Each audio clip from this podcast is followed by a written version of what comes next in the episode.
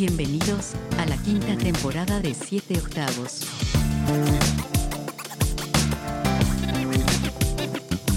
Hey, ¿qué tal? Ah, bienvenidos al tercer episodio de 7 octavos, el podcast de Central. Y la verdad, hoy día estoy bien emocionado porque estoy con personas que admiro. Aquí los ven. Saluden si quieren.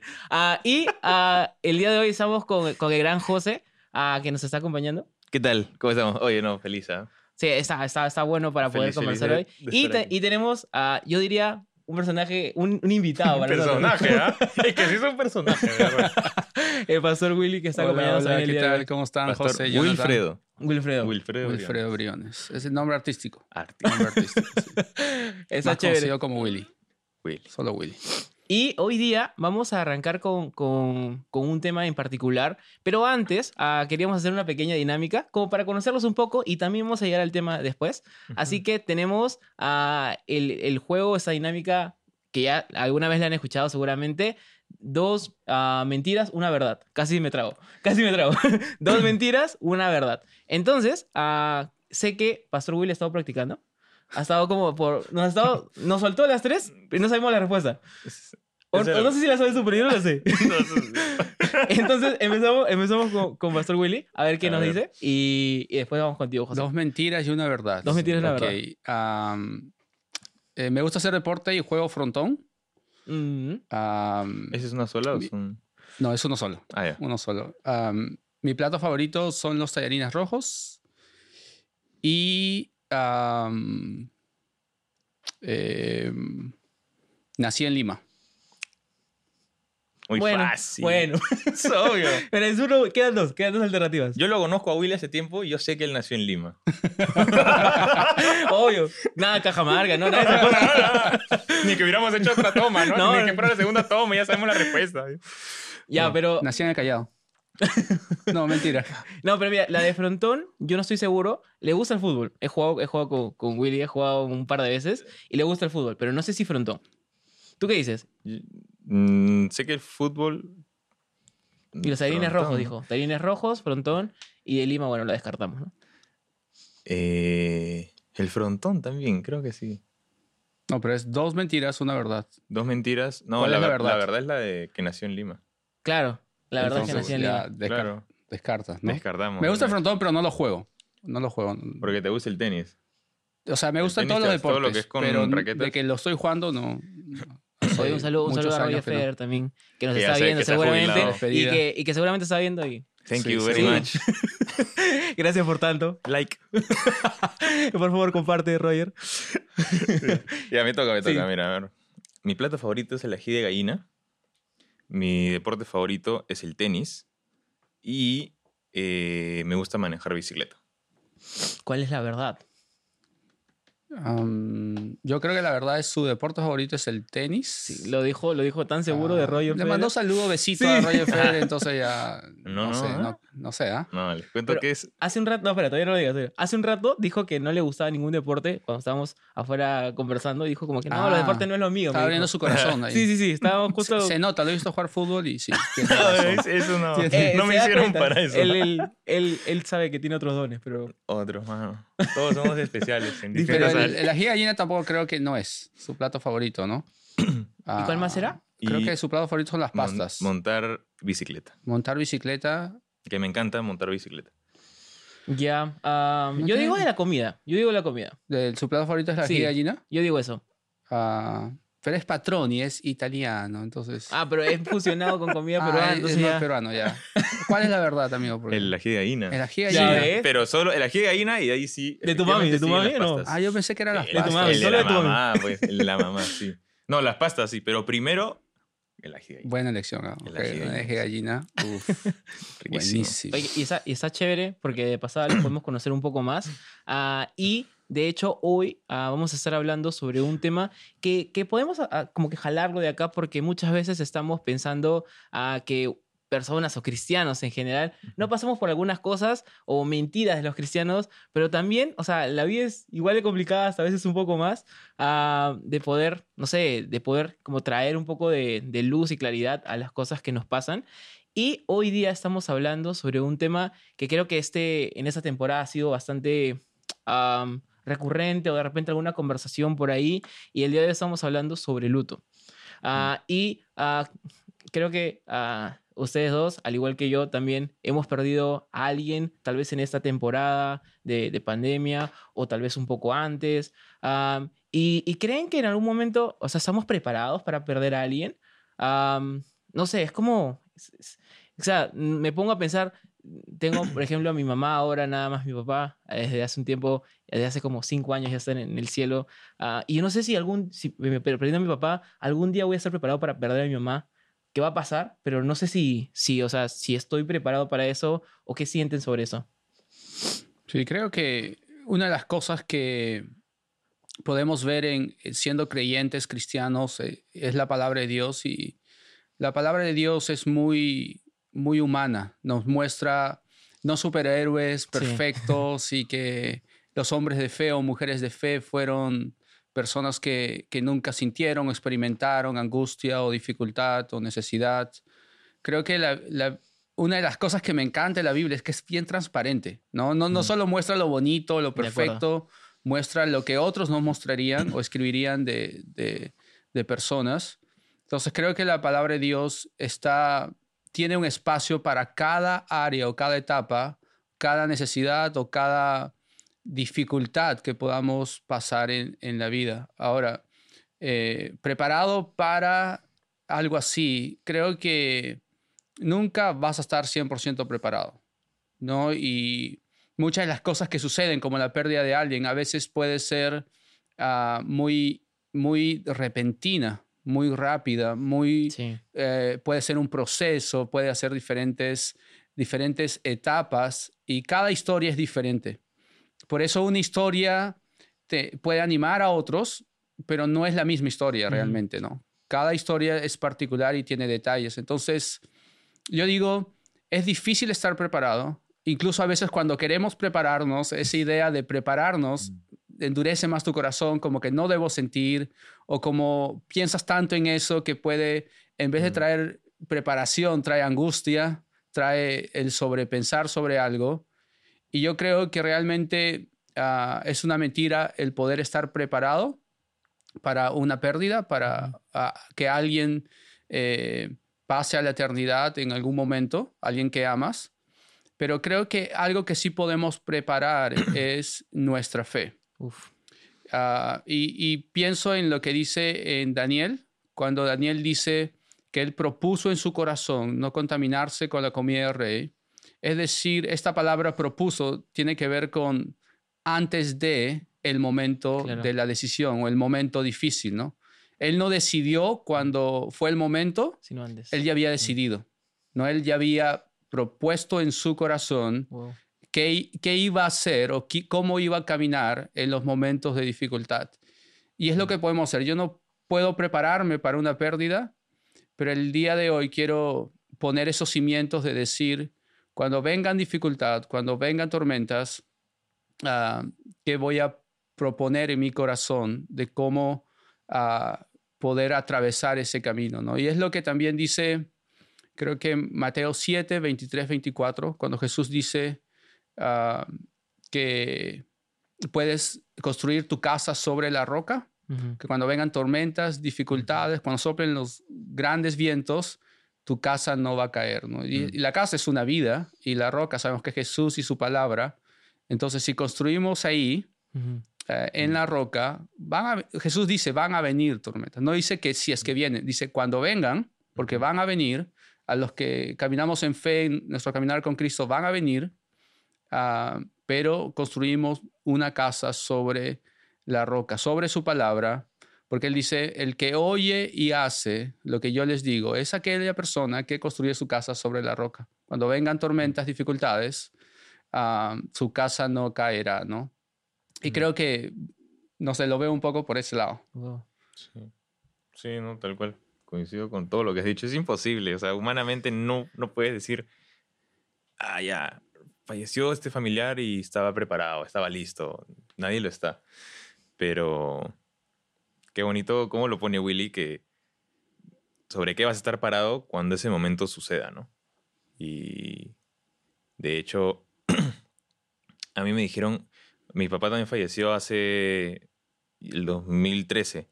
Y me acuerdo que después de un año más o menos tuve una conversación con un, muy buen amigo y me dijo, lo más loco es que eh, lo más importante cuando sucede esto es dónde estás parado y qué hay abajo tuyo, porque no, no puedes elegir evitar el dolor, no sentir nada, pero sí puedes decidir seguir avanzando, seguir creyendo en quien has creído hasta este momento, ¿no? Este, entonces, mm, por ahí. Y no está, y no está mal, y no está mal como tener una temporada complicada sobre eso, porque creo que si es que, si es que te duele tanto es porque la verdad la persona te importó un montón. Y, y a mí me, o sea, me, me mueve mucho y, y en, el- la experiencia también es como, tal vez el dolor o el impacto de perder a alguien es, es complicado, pero los meses después tal vez son los más difíciles, tal vez son lo- los meses que más complicados son. Y incluso muchas veces ah, estaba como en ese tiempo, estaba como dándole mucha vuelta y de hecho no era cristiano, como así decirlo, como que cristiano, cristiano, pero vine a la iglesia. Y, y, o sea, literalmente le dije a Dios, ¿sabes qué? Yo no voy hace cuatro años a la iglesia, pero esta semana voy a ir, este sábado voy a ir y necesito que me digas algo. De verdad, vine a Central, me acuerdo. De verdad que vine a Central. ah, no, no tenía muchos amigos o casi ninguno. Entré, me senté, las alabanzas, súper chévere, llorando por, por tantas cosas que había pasado en la semana, esa semana que había pasado. Y le decía a Dios, ya, ahora te toca a ti. En la prédica, mínimo tiene que soltar un par de cosas que, que necesito las respuestas. Y, y mi pregunta era, ¿por qué? ¿Por qué pasó Mm. esto? ¿Por qué pasó esto? ¿Y por qué pasó esto? Y, y en el tiempo descubres ah, que muchas veces estamos am, buscando respuestas en Dios y de hecho Dios las tiene, pero en, en tiempos adecuados, en tiempos ah, en donde específicamente es como, ah, en ese momento yo necesitaba una respuesta de Dios, necesitaba un abrazo de Dios. Mm, Y, y quieran o no, ah, estaba en un lugar en donde podía también experimentar la presencia de Dios y sentir ese abrazo. Y muchas veces con tanta pérdida, con tantas cosas que tenemos, familiares o personas cercanas, queremos respuestas, queremos estar diciéndole Dios, ya, nos sentamos, ahora sí puedo conversar contigo y ¿qué hay? mm, Cuéntame por qué.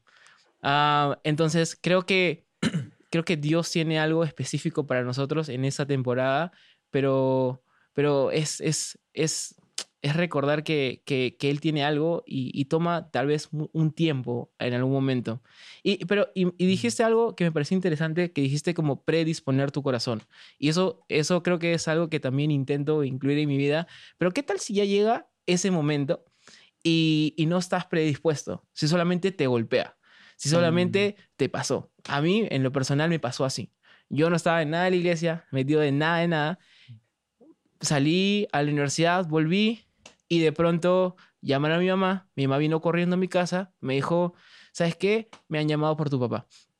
Llegué, a, me llegó a mi casa y todo, y de la nada comenzaron a llamar, de, mi papá era de la Marina, y llamar que, que, íbamos a, que iban a recoger a mi mamá y todo, porque mi papá se había descompensado. Y, el punto fue que ella me dijo como, ah, no creo que sean ellos, tengo miedo que me estén, no sé, queriendo meterse a casa o hacer cualquier otra cosa. Al final llegaron, tenían bastantes identificaciones de mi papá, se la llevaron a mi mamá y cuando me llamó mi mamá, yo ya sabía, ya sabía eso. Y la verdad, ah, en ese momento fue, fue en, ese- en esos días, fue muy difícil ah, saber qué hacer. Y, y digo eso, ¿no? O sea, entiendo y ahora creo que eh, intento también predisponer en algún momento porque sé que va a pasar, mm, pero ¿qué, ¿qué pueden hacer o qué sienten que se hace frente a eso cuando ya no estás predispuesto? Solo vino y golpeó. Sí, o, o cuando no conoce a Dios y, Mm. y viene algo así, tan difícil, ¿no? Sí, para nosotros que conocemos a Dios, conocemos su palabra, tenemos una relación con Dios, es difícil. ¿Cómo pasa alguien sin Dios? En, choca, es algo que es, es un choque, es algo que, que cambia realmente, toca tu vida de una manera única. Y yo creo que por eso es que nosotros, los que conocemos a Dios, somos puestos en lugares y con personas que necesitan a ese Dios que nosotros conocemos. Entonces, cuando nosotros podemos mostrar ese Dios, eh, hay una relevancia que trasciende en la vida de otros. pero, pero creo que todos tenemos alguna historia, ¿no? Mi historia es con mis, con mis papás. Los dos fallecieron, mi mamá hace unos 11 años, mi papá hace unos 5 años. Y, y, tal vez la temporada más difícil fue con mi papá, porque mi, mi, mamá falleció y fue un poco más rápido, pero mi papá fue un, un par de años de un, un, proceso y una lucha con, con cáncer. Mm. Entonces es un proceso que te vas desgastando poco a poco. Yo lo acompañaba, estaba con mm, él. Wow. Agradezco a Dios por esa temporada, porque fue una de las temporadas donde podía estar más cerca a él aunque era por, por su tratamiento y todo este tiempo, ¿no? Pero es como ver a alguien que amas desgastarse poco a poco. Sí. Y sentirte impotente de no poder ayudarlo, de no poder hacer, literalmente no podía hacer nada, ¿no? En ese momento la medicina más fuerte, la morfina para, para el tratamiento, ya no hacía el efecto total de, de, calmar el dolor y te sentías tan impotente de ver a alguien eh, muriendo y no poder ayudarlo. Y en un momento mi oración fue, mi oración siempre era una oración de Dios, tú puedes sanarlo, tú puedes hacer algo en él y tú sigues sanando el día de hoy. Pero en algún momento, al final de la temporada, mi oración cambió y di, mi oración no era Dios sánalo, mi oración fue Dios llévalo a tu presencia. Mm. Porque era tan difícil verlo como estaba, sufriendo, y fue mi oración. Entonces, Después de eso, de hecho, piensas, buscas respuestas, ¿no? Entender las cosas. Nuestra teología o nuestro conocimiento de, versos de la Biblia se, se juntan contra nuestra humanidad y, comenzamos a tener más preguntas que respuestas, ¿no? Y sobre todo creo que es muy común como querer, lo, que tú decías de, quieres buscar respuestas a algo, ¿no? Eh, ahorita me ponía a pensar qué tan loco es, ¿no? Te, dicen, creo que dicen este consejo, ya sea con amigos, con, en relaciones, en matrimonios, que si peleas, ¿no? Nunca, nunca trates de resolver algo peleados, porque las emociones no es como, por inercia vas a decir algo que no quieres. Y si lo miras después de una, dos horas, tres horas, vas a decir, oye, en verdad se me fue la boca, ¿no? De, dije algo que no quería. Te arrepientes. Y yo también, bueno, perdí a mi hermana cuando tenía eh, nueve años por cáncer. Y bueno, a mí mi papá que lo que les contaba, ¿no? Que lo perdí en el 2013. Más o menos estaba un año a salir del colegio. Era como caserito de, del cáncer, ¿no? Y me tenía hasta acá a escuchar cómo iba el tratamiento de, mi viejo, de que los doctores decían, oye, está, está bien mal y está empeorando, todo eso. Y creo que ahorita lo que decías ¿Qué pasa cuando alguien, ok, no conoce a Dios, no, no, tienes cercanía a una iglesia? ¿Qué le podrías decir o cómo lo podrías ayudar?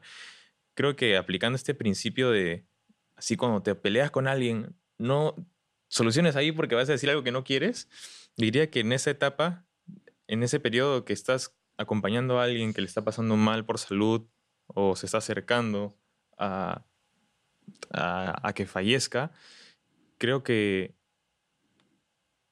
te desgastas simplemente buscando respuestas, ¿no? Y es algo mm. muy humano porque todos los seres desde chiquitos nos encanta encontrar el porqué de las cosas, el por qué sucede esto, el por qué sucede lo otro y descubrir en el colegio. Vas creciendo y te encanta descubrir cosas. Y es como ya un, un hábito, un aprendizaje y queremos comprender todo. Pero lo que aprendí tanto en este periodo de mi papá fue que gran parte de esos meses que lo acompañaba en sus, últimos días acá, me desgasté casi en su mayoría por preguntarme y tratar de encontrar respuestas mm. que ahorita sé que nunca las vas a encontrar. nunca las vas a... Nunca vas a decir, ah, sí, Dios, hiciste esto porque pasaba esto, lo otro, o, qué sé yo, o por qué se enfermó. Y nunca las encuentras. Solamente no su palabra, yo me aferré que su palabra decía, no, su voluntad es buena, agradable y perfecta. Mm. Y yo no voy a entender. ¿Y quién soy yo para entender? Pero decidí ser terco y decir, listo, no voy a dejar entrar otro tipo de pensamiento, una postura, alguien que me diga, oye, pero si cuestionas esto y si criticas esto, dale, no. Me cierro en que Dios es, su voluntad es buena, agradable y perfecta simplemente buscar respuestas va a hacer que me desgaste y me canse más. Y, y, o sea, y escuchándolos un poco era como, ¿y cómo, cómo encontraron paz ustedes ah, cuando, cuando perdieron a sus papás, Mm. a tu papá? Ah, ¿cómo, ¿Cómo encontraron esa paz? Porque lo que, justo lo que decía hace un rato, es difícil perder a alguien y, y nadie lo va a negar, pero yo siento que lo más difícil no es ese momento, es los meses que vienen después, porque me pasó mucho que mi papá se encargaba de mil cosas en mi casa. Era, Mm. era todo. Mi mamá podía ayudarlo con muchas cosas, pero mi papá se encargaba. Hay un quote ahí que, que dice, ¿no? El peor día después que pierdes a alguien no es el día de la misa, no es el día del cumpleaños, No. sino es el día normal. Cuando día todo sí, cuando todo vuelve. normal y algo cotidiano. Sí. Y, oye, él hacía esto o ella hacía Y, algo. y incluso cómo, cómo, cómo cubrir ese espacio, porque como, como lo decía, seguro papás o familias son personas importantes en donde están, en, sea que estás viviendo con ellos, o sea que de repente, no sé, con, con otras personas. Y, y no sé, es como, ¿cómo, ¿cómo encontraron ustedes paz en eso? Porque es complicado, es muy complicado, la verdad. Creo que hay, hay do- siempre cuando sucede algo así y conocemos a Dios, yo creo que hay como una du- duabilidad, porque ah, tenemos la pérdida y, y el sentimiento de la pérdida y los pensamientos y el momentos chatos y pensar y todo eso. Tenemos momentos de, de paz, de fe, momentos de tranquilidad, esa paz que sobrepasa todo entendimiento. Eh, pero son, a veces queremos negar uno de esos lados, porque digo, si es que yo me siento tranquilo, en paz, no estoy honrando a la persona que fue, porque es como que no me importa. Y es un poco lo que tal vez otras personas dicen, ¿no? Me tengo que sentir Mm. mal para mostrar realmente que me Wow. importó, Mm. pero yo creo que ninguno de los dos lados, sino son los dos lados, porque tenemos Mm. esa paz, pero Mm. tenemos esa tristeza, pero tenemos ese, ese extrañar y llorar, pero también tenemos ese celebrar su vida. Creo que son los dos lados. Y, y en cuanto a encontrar paz en el camino, creo que eh, yo, yo lucho un poco con, con que todos tengan la misma historia. Ujú. Creo que cada persona tiene una historia en particular y Mm. formas, detalles en particular. Yo lucho cuando dicen, yo pasé por esto y viví así, tú debes vivirlo así. Y yo creo que es un- una trampa, porque tú tienes que vivirlo como, como Mm. en tu historia lo estás viviendo, De acuerdo. con tu personalidad, con lo, cómo tú eres. Vívelo, pero vívelo con Dios. Y yo creo en mi historia particular, ah, fue un proceso, ¿no? Fue un proceso, fue un proceso de... de ah, en, en mi historia particular, lo que hablábamos acerca de buscar respuestas. Yo creo que buscar respuestas, todos a veces queremos buscar respuestas, y, y yo creo que es- tiene una trampa al buscar respuesta, porque buscas y encuentras una respuesta y tienes una repregunta. No es Sí. como cuando, cuando entran en conversaciones, Sí. ¿no? De, de, ¿y por qué pasó esto? Ah, por esto. Y por siempre vas a tener una repregunta. Y nunca respuestas van a ser suficientes. Va a ser como, como un círculo que tienes preguntas y más preguntas y repreguntas y repreguntas y puedes vivir en ese círculo. Porque una Mm. respuesta, Dios puede dar una respuesta, pero personas de, de fe que, que, que conocen pueden darte respuesta, Mm. pero vas a tener siempre una repregunta y nunca es suficiente y va- puedes vivir en, en, la- en el círculo de, de miles de preguntas. Wow. Pero creo que lo más valioso que Dios nos da, Dios lo más valioso no nos ha, da- no nos ha dado respuestas, sino nos ha dado una, una relación personal con Él. Y honestamente, mi historia es, es lo, que, lo que me salvó en esos días oscuros. Mm. Porque, de hecho, como todos, yo decía, Dios, ¿y por qué esto? ¿No? Hmm. ¿Por qué? ¿Por qué es así? ¿Por qué esto? Ah, pero yo puedo decir que esos días oscuros después de la partida de mi papá, De acuerdo. Yo puedo decir, sentí a Dios y su presencia de una manera única como antes no lo, no lo sentí. Y yo, yo uh, siempre recuerdo una frase, digo, eh, cuando, a veces buscamos a Dios uh, o buscamos respuestas y probablemente respuestas no vamos a encontrar. Pero Mm. cuando buscamos a Dios, siempre lo vamos a encontrar. Yeah. Y cuando encontramos a Dios, las respuestas ya no son necesarias. Yo ahorita tú me preguntas Oh, en bueno. cómo funciona, no lo entiendo, pero no lo necesito. Mm. Porque en verdad en esos momentos, días oscuros, decimos, eh, a Dios no lo podemos ver, pero sabemos que hay momentos donde podemos verlo. Mm, A Dios no lo podemos eh, tocar, pero sabemos que hay momentos donde sí podemos tocarlo. Y creo que lo más valioso que Dios nos ha dado no es entenderlo todo, sino que Dios se hizo carne, Dios habitó en esta tierra, murió por nosotros y nos dio la oportunidad y el privilegio de poder tener una relación Mm. con Él, Wow. conversar con Él. Y creo que a mí, al menos a mí, mm, eh, me ayudó bastante en esos días oscuros, ¿no? man, ya. A mí me... eh, Creo que la enseñanza que yo me llevé en mi, en mi periodo de, de luto o ¿no? Sí. post, post fallecimiento fue entender que el, que el tiempo, ¿no? Muchos dicen, vienen y dicen, "Oye, tranquilo, el tiempo te va a sanar. Justo, justo quería llegar a esto también. Y yo creo que el tiempo no sana. Mm, O sea, el tiempo es un factor chévere, importante, pero no es como el principal que se, se dedica como a sanarte, ¿no? Porque, eh, mira, puede ser como que se te caiga, tienes tu computadora y se te cae al piso y la levantas y la metes a un closet, la dejas ahí un par de Mm. meses y cuando la abras va a Va. seguir rota, va a seguir como eh, aún con fallas, va a seguir con, con rasguños y todo eso. Entonces, el tiempo solo no, yo, yo entendí eso, no te va a sanar, no te va a hacer sentir mejor, sino lo que te va a empezar a hacer sentir mejor es decidir buscar ayuda, buscar a Dios, buscar amistades. Y Mm. lo que decías, no es, es difícil porque son días oscuros y son días que tal vez no quieres ver a nadie. Este eh, suena como redundante, pero uno dale ahí con las preguntas, ¿no? Con, con buscar las respuestas, a ver, pero ¿por qué pasó esto? Hasta ¿no? te Y empeñas un poco y en eso, Y te empeñas y empiezas hasta, ya si te empeñas mucho, sacas un cuaderno y empiezas, ¿no? Como a escribir para ir más puntual, pero realmente es decidir buscar ayuda, buscar conversar. A mí me ayudó mucho estar cerca a mis amigos, ¿no? Me, me ayudó mucho porque al final uno se moldea en el entorno en el que está.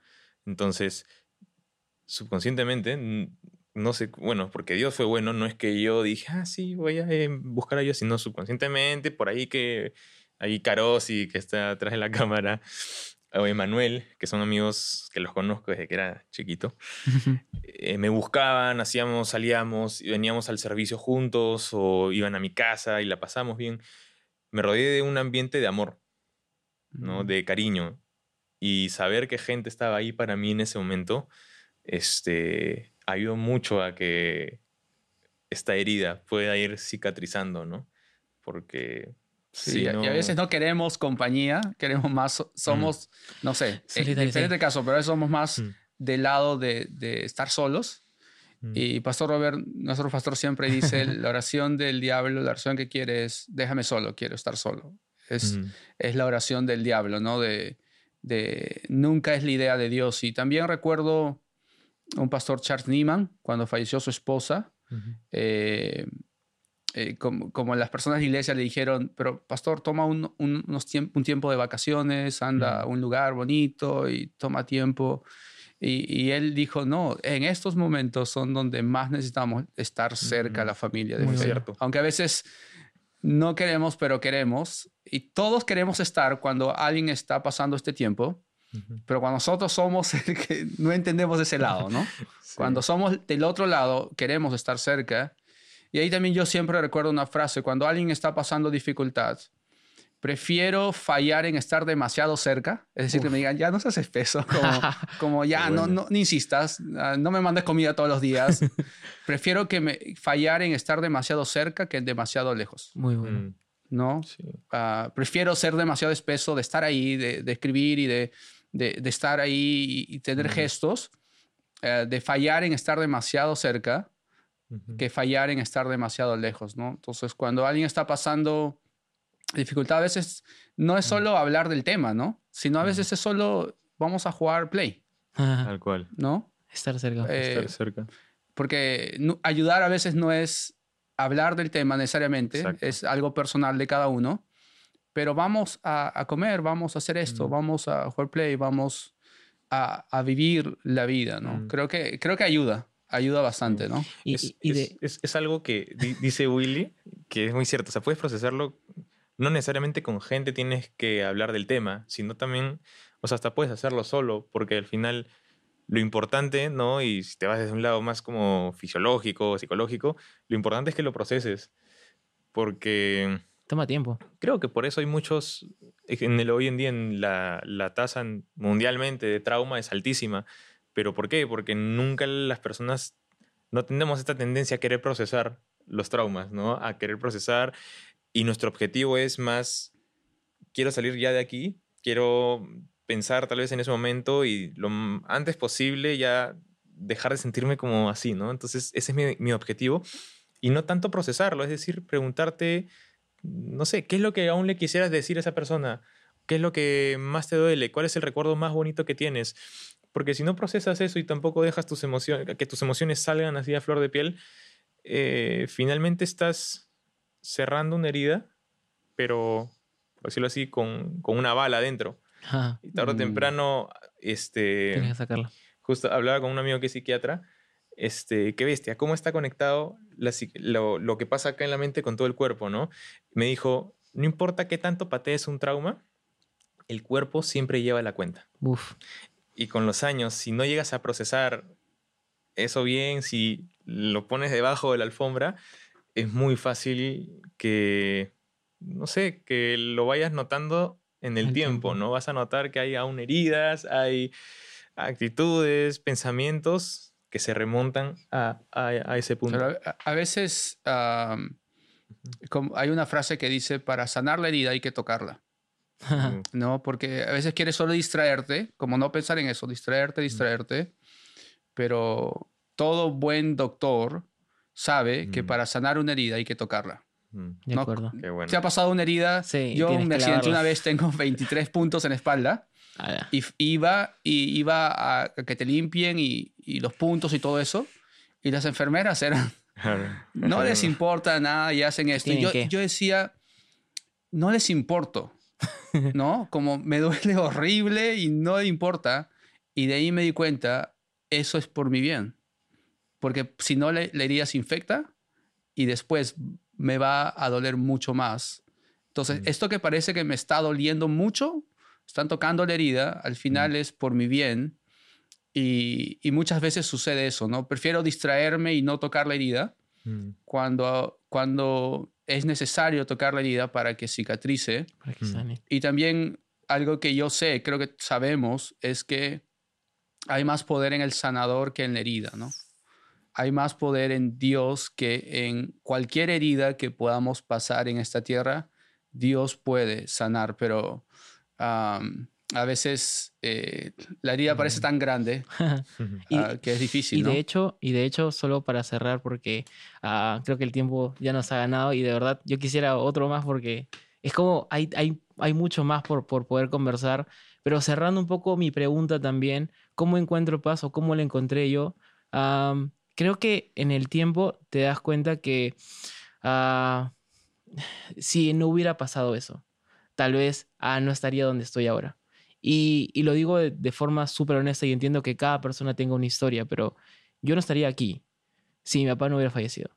Puede, puede ser como hasta complicado de procesar y hasta complicado o fuerte de decirlo, pero que, que mi papá haya, haya fallecido ah, me regresó al lugar en donde siempre debía estar.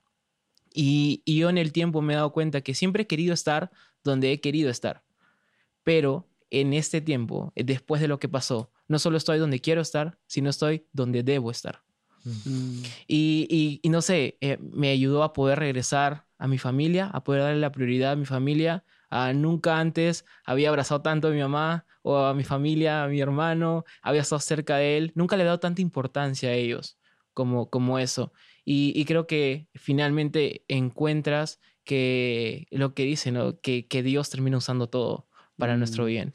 mm. Ah, ¿Puedo hacer un énfasis chiquito en lo que dijiste ahorita? dale. Súper corto, que fácil, si es que gente se está preguntando en lo que dijiste ahorita de gracias a que sucedió esto de mi, Muy papá, difícil. estoy donde estoy, ¿no? Que estás en la iglesia y estás aquí. Y si estás viendo esto y estás preguntando, "Ay, a ver, ¿qué tiene que ver que fallezca tu papá con los amigos que tienes, con la paz y alegría que tienes?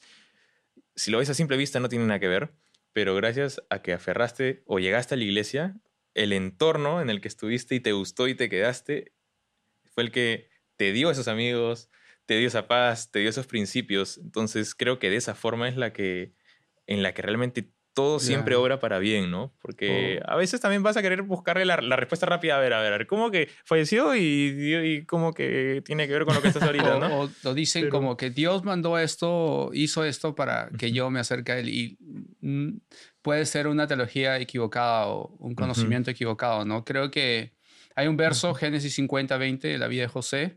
José pasó dificultad y toda la historia de José. Pero en el verso 50, 20 él dice, ah, ustedes planearon mal contra mí, pero Dios lo encaminó para bien. ¿Para qué? Para salvar la vida de millones de personas. Entonces, no es Mm. que Dios manda algo, pero Dios lo encamina. Siempre puede encaminar cualquier cosa, nuestros, nuestros Mm. dolores, nuestras heridas, nuestros errores, nuestra metida de pata. Mm. Dios lo puede encaminar siempre para, para su propósito. Wow. Wow, qué Ala, bueno. De verdad que buenísimo, sí. creo que después que terminen vamos a ir conversando porque ¿Y sabes qué? No mentira, quería molestar a Milagros. ¿no? Es que Estamos con el tiempo ya. pero pero de verdad ah, Estamos en Sí, tiempo, ya. tiempo.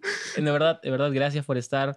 Creo que siempre es bueno conversar sobre, sobre experiencias que tenemos porque creo que terminamos encontrando que, que, que podemos ah, tener amigos o personas cercanas que, que han pasado por distintas etapas de la forma distinta como cada uno, pero que encontramos un punto al final entre todos, que es Dios, que es Mm. ah, mi herida está, está, está, está, está sanada o está siendo sanada porque Dios está ahí. Mm. Entonces, quería agradecerles por estar aquí.